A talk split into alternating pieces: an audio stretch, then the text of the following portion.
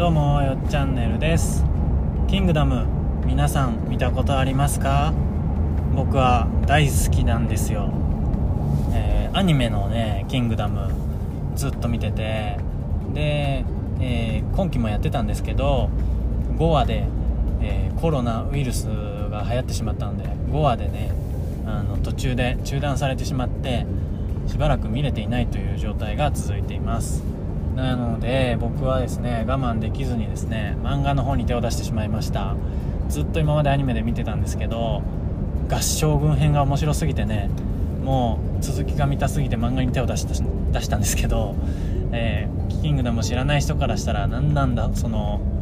よくわからんやつだと思われるかもしれないので僕の大好きなあのキングダムを少しでも誰か好きになってくれないかなと思って今日紹介してみようと思っています。はい。で、えー、キングダムは、えー、映画実写の映画になったので知ってる人も多いんじゃないかなと思うんですけど実写の映画だとあの山崎賢人さんが主人公で橋本環奈さんとかえー、っとあの綺麗な人誰だ？長澤まさみさんとかね出てましたよね。僕は見たことはありませんがなんかアニメとかね漫画で見ちゃうとちょっと実写の映画が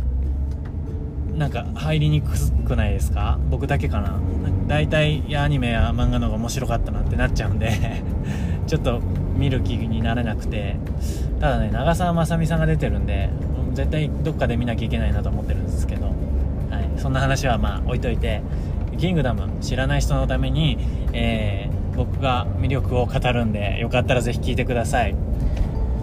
はいというわけで、えー、まず何の話なんだと。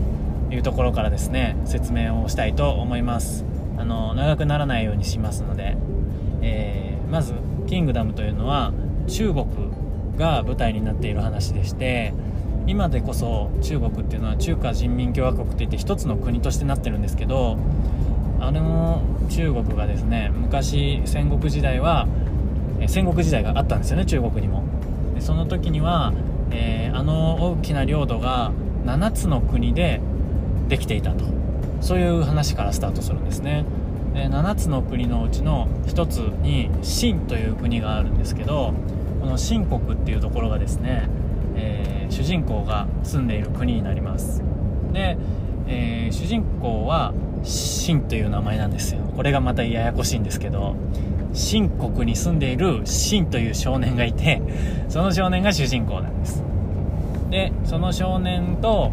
の、えー、住んでいる国の王様がですね衛星っていう名前なんですけど衛星っていうこの王様と、えー、主人公のシンと2人が、えー、2大主人公みたいな感じなんですけどこの衛星とシンはですね15歳ぐらいだったかな。もうちょっとちっちゃいか、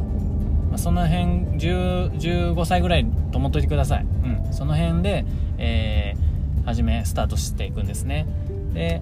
えー、っと衛星がですね王様なんですけどその秦国が中華の7つの国の、えー、全てをまとめて1つの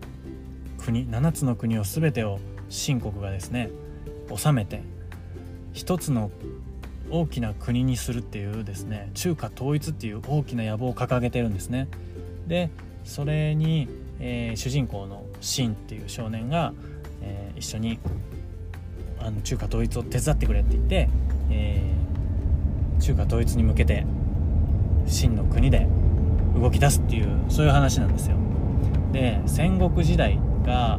あの舞台なのでそれぞれの国同士でものすごいこう戦争をしてるんですね。で戦争といってもあの銃とかがあるわけではなくて当時の武器っていうのは剣。でそれから槍。でえー、っと弓。あとは矛。矛ってなんとなく分かりますか？槍みたいに長くて先っぽに剣がついてるっていう感じなんですけどそういう武器とか。あとはなんか金属バットのでかいやつみたいなのを持ってる人とかもいます。そういうちょっと原始的な飛び道具は弓しかないような感じの、えー、武器を持った人たちでこう争っているっていう。日本の戦国時代と似たような感じですね。鉄砲が出てくるまでのその感じです、はい、っていう世界観の中で戦っていくんですけどそれだけ聞くとね普通には日本にも戦国時代の話よくあるよなみたいな。織田信長とかね。あの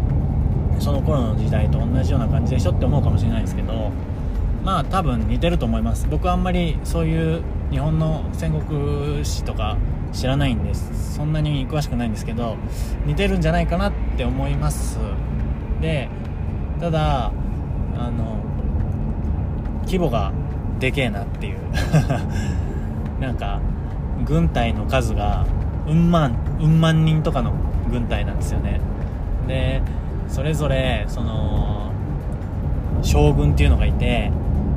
何人自分の部下がいるみたいな。何万人って言ったらもう将軍なんですよ。で5000人ぐらいだったらまだ、えー、将軍っていう立場ではなくて5000人将っていう名前の5000人のリーダーみたいな立ち位置ですけどその、えー、それが3000人称とか1000人称とかそういう風に細かく分かれてるんですね。でシンっていうその主人公の少年はもともと下僕だったんですよ。で下僕だったんですけど、えー、その王様の衛星と出会って、えー、2人で中華統一について、あのー、向かって動き出そうってなるんですね。その時に俺はまだ下僕だけど必ず夢は大将軍なんだだから必ずお前が王になるところには俺も将軍になってやるって言って下僕の身で将軍それも大将軍と呼ばれる将軍のさらにもう頂上みたいなところを目指して秦は、えー、躍進していくわけですね。で、えー、これがまた面白いなと思うんですけど戦国時代のですねあの体制軍の体制っていうのはものすごい縦割り社会なんですよね。で、えー、あ縦割り？縦割りっていうと年齢順になってしまうのか。実力社会なんですよね。実力の縦割りみたいな。うん。何言ってんのかわかかんないですけど。まあ、シンはですね15歳でまだ paypay なんですけどで戦争に初めて行くんですけどその時には、えー、まあ、歩兵として一番下っ端の兵として行くんですね。で、えー、徐々に武功を上げて武功っていうのは、え、戦争の中で成果を残すことなんですけど武功を積んで、100人称とか500人称とか1000人称とかっていう風に自分の部下を持っていくんですね。だけどすごく若い。で従えてるその100人称だったら残りの99人の人たちっていうのは自分よりも年も上だし戦争の経験回数も多いかもしれないけど秦が武功を上げたことで、えー、ランクをつけられて上に上がっていくっていうそういうシステムになってんですよね。で秦はですね、えー、どんどんどんどんこう順調に何人称っていうのになっていってあ今僕が読んでる段階では5000人称のところまでいるんですよ。でえー、っとちょっと間違ってるかもしれないですけど、えー、章の、えー、位としては100人称。で300人称。その次、えー、500人称その次が1000人称、えー、1000人称の次が3000人称。その次が5000人称。で5000人称の次はもう将軍なんですよね。おそらく将軍になると万の、えー、軍隊を持てるんですよ。で今秦は、えー、5000人称なんで4999人の部下がいるっていう、そうだと思うな。部下合わせて5001人なのかな。ちょっとその辺曖昧なんですけど、あのー、そういう部隊のリーダーになっています。で、えー、すごい面白いなと思ったのはですねえっ、と5000人称の部隊の中にもその下にはですね100人称とか、えー、300人称とか1000人称とかいるんですよ。だからえー、っと小さなグループがいくつもあってそのトップが5000人の軍隊の5000人称みたいな感じなんですね。で一番最初のあ一番下の方のですねグループになると5人1組でで5人1組のリーダーが5長って言われて10人1組になるとえーと、10兆って言われるのかな。なんかそんなような感じなんですけどそうやってちっちゃなグループがこう重なり合ってこう5人グループ10人グループ、えー、もう少し大きめの100人とかそういう風になっていってるんですね。だからなんか会社で言ったら、まあ、トップが社長ででその下についてる千人称とかの位が、えー、ま役職者部長とか。でもう1個下の300人称とかが、ま課長とか、えー、補佐みたいなね部長補佐みたいな感じでこうどんどんどんどんあってで 1000, 1000人グループだったらそれが1つの部署みたいな感じで成り立ってるんだなと思って。でお前は弓部署。お前は槍の部署。お前は歩兵の部署みたいなね。そういう感じでグループになってってるんだなっていうのをですね。なんかあの自分たちの今の会社とかそういう組織に当てはめると分かりやすいなと思って。組織っていうのはいつの時代もこういう風に成り立ってんだなっていうのを読みながら あの学びになってるなと思って。そういうのは面白いしあとですね僕はあの「ワンピースも好きなんですけど「ワンピースっていう漫画っていうかアニメもやってますけど「ワンピースっていう作品はですねえーと、戦い方が個人戦が多いんですよね。ルフィが一番強いボスと戦ってこうどんどんこう自分の秘密の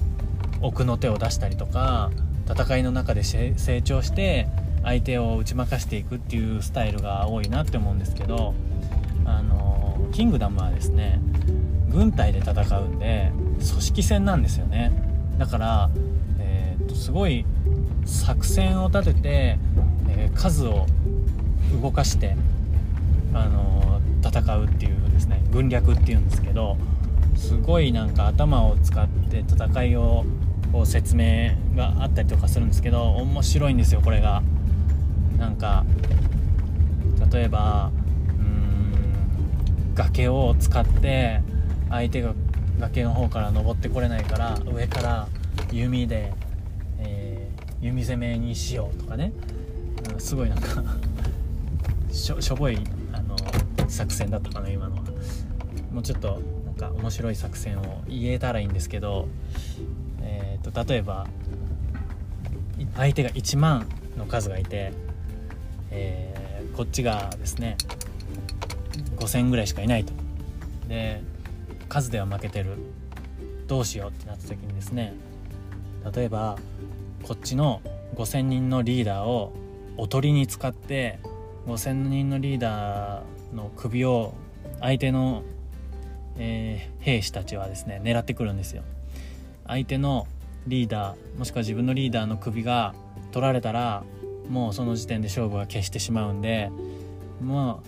ああの将棋と一緒で王様を取るっていう戦いなんですよね毎回だから、えー、向こうが1万 ,1 万人でこっちの将に攻めてくると。で数では勝ち目がないから、えー、うちの将あのリーダーをおとりに使って別の向こうのリーダーを討ち取る部隊を密かに裏に回させて、えー、相手の将の首を取るとかねそういう作戦がですねいろいろ繰り広げられてるんですよね。それがすごい面白くってなんか軍略家ってかっこいいなと思うしそれは全部人の命がかかってて何人死ぬだろうとかそういうのもそう計算しながら作戦っていうのを立てるんですけどすごい責任感重いだろうなと思いながらもなんかこうのめり込んでしまうっていうか面白い作戦でこれがうまくいくのかなみたいなハラハラドキドキがいっぱいあったりとかしてですね面白いんですよね。でリーダーはみんな頭がいいわけじゃなくてあの参謀って言ってですね頭脳の役目をする人がチームにいて自分は腕っぷしがめちゃめちゃ強いけど作戦立てるのが苦手だから自分の右腕である参謀にですね作戦を立ててもらってそれに、え従いながら戦うとかですね、えリーダー自体がですねもう自身がもうすごく頭も切れて腕っぷしも強いから自分が立てた作戦でこうみんなを動かしていくっていうリーダーもいてですね。リーダーの在り方っていうのもいろいろあるなと思って見ています。でも本当面白いんですよね。面白いしか言えてないな。これは魅力を伝わってんのか分かんないですけど。えー、シンっていう主人公はですねとにかく出っぷしが強くてですね。で、えー、ただ頭はめちゃくちゃ悪いんでですね。参謀が入る前は自分一人が強いけどタイはもうボコボコにやられるみたいなそういう時期もあって。で参謀が入ってからはその人の作戦でどんどんどんどんこう武功を上げていくんですけど、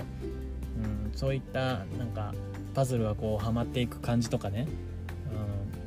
うん強くなっていく段階で、えー、なんだろうなタイに新しい仲間が加わってそのその働きがタイをこうより強くするとかピンチを救うとかそういうのがやっぱ面白いなって思いますね。でまあ怖いのがね苦手な人怖いっていうか痛いのが苦手な人とかは戦争の話なんで首がピョンって飛んだりとかあの目に弓がプスって刺さったりとかしてちょっと痛そうなシーンもあるんですけど、うん、それでもなんかもっと怖いグロいようなあの漫画とかと比べると全然そこは見える範囲のソフトな感じなのかなと。ソフトでもないけどまああんまりリアルに書かれてない分、うん、見やすいんじゃないかなと思います。はい、で戦争のものとか中国の歴史とかあのそういうのが好きな人あとは頭を使って少し頭を使ってこう見るようなものが面白いって感じる人はいいと思います。うん、でアニメは入りやすいので結構おすすめなんですけど最初の方のその1期とか2期を見るとちょっとあのアニメのね作画が微妙なんでうーんまあ漫画から読んでもいいのかなとは思いますね、うん、ただね動いてる絵を見るっていうのはやっぱり面白いんで僕はあの入りとしては漫画よりもアニメの方がのめり込めるんじゃないかなっていうのはあります。あの戦争の話とかだとやっぱりこうたくさんの人がぐわーって動いたりする躍動感っていうのがアニメの方が漫画よりも視覚的に伝わってくるなっていうのはあるしで「キングダム」はもう忠実に漫画をこうあのやっててくれるんでそれはすごくいいなと思いますね。なんかアニメになったら急にこう脚本がちょっと省略されてるとかそういうのあるじゃないですか漫画の中でもね。けどそういうのはなくてちゃんとあのセリフも一つ一つ拾ってやってってくれてるんでそういう意味ではうんまアニメでもすっごい楽しいと思います。はい。ちょっとキングダムについて今日はいろいろと語らせていただきましたが是非興味がある人は見てそしていつか僕と対談したりしてほしいなと思います。はい。というわけで今日は、えー、今超ハマっているキングダムについて話をさせていただきました。それではまたね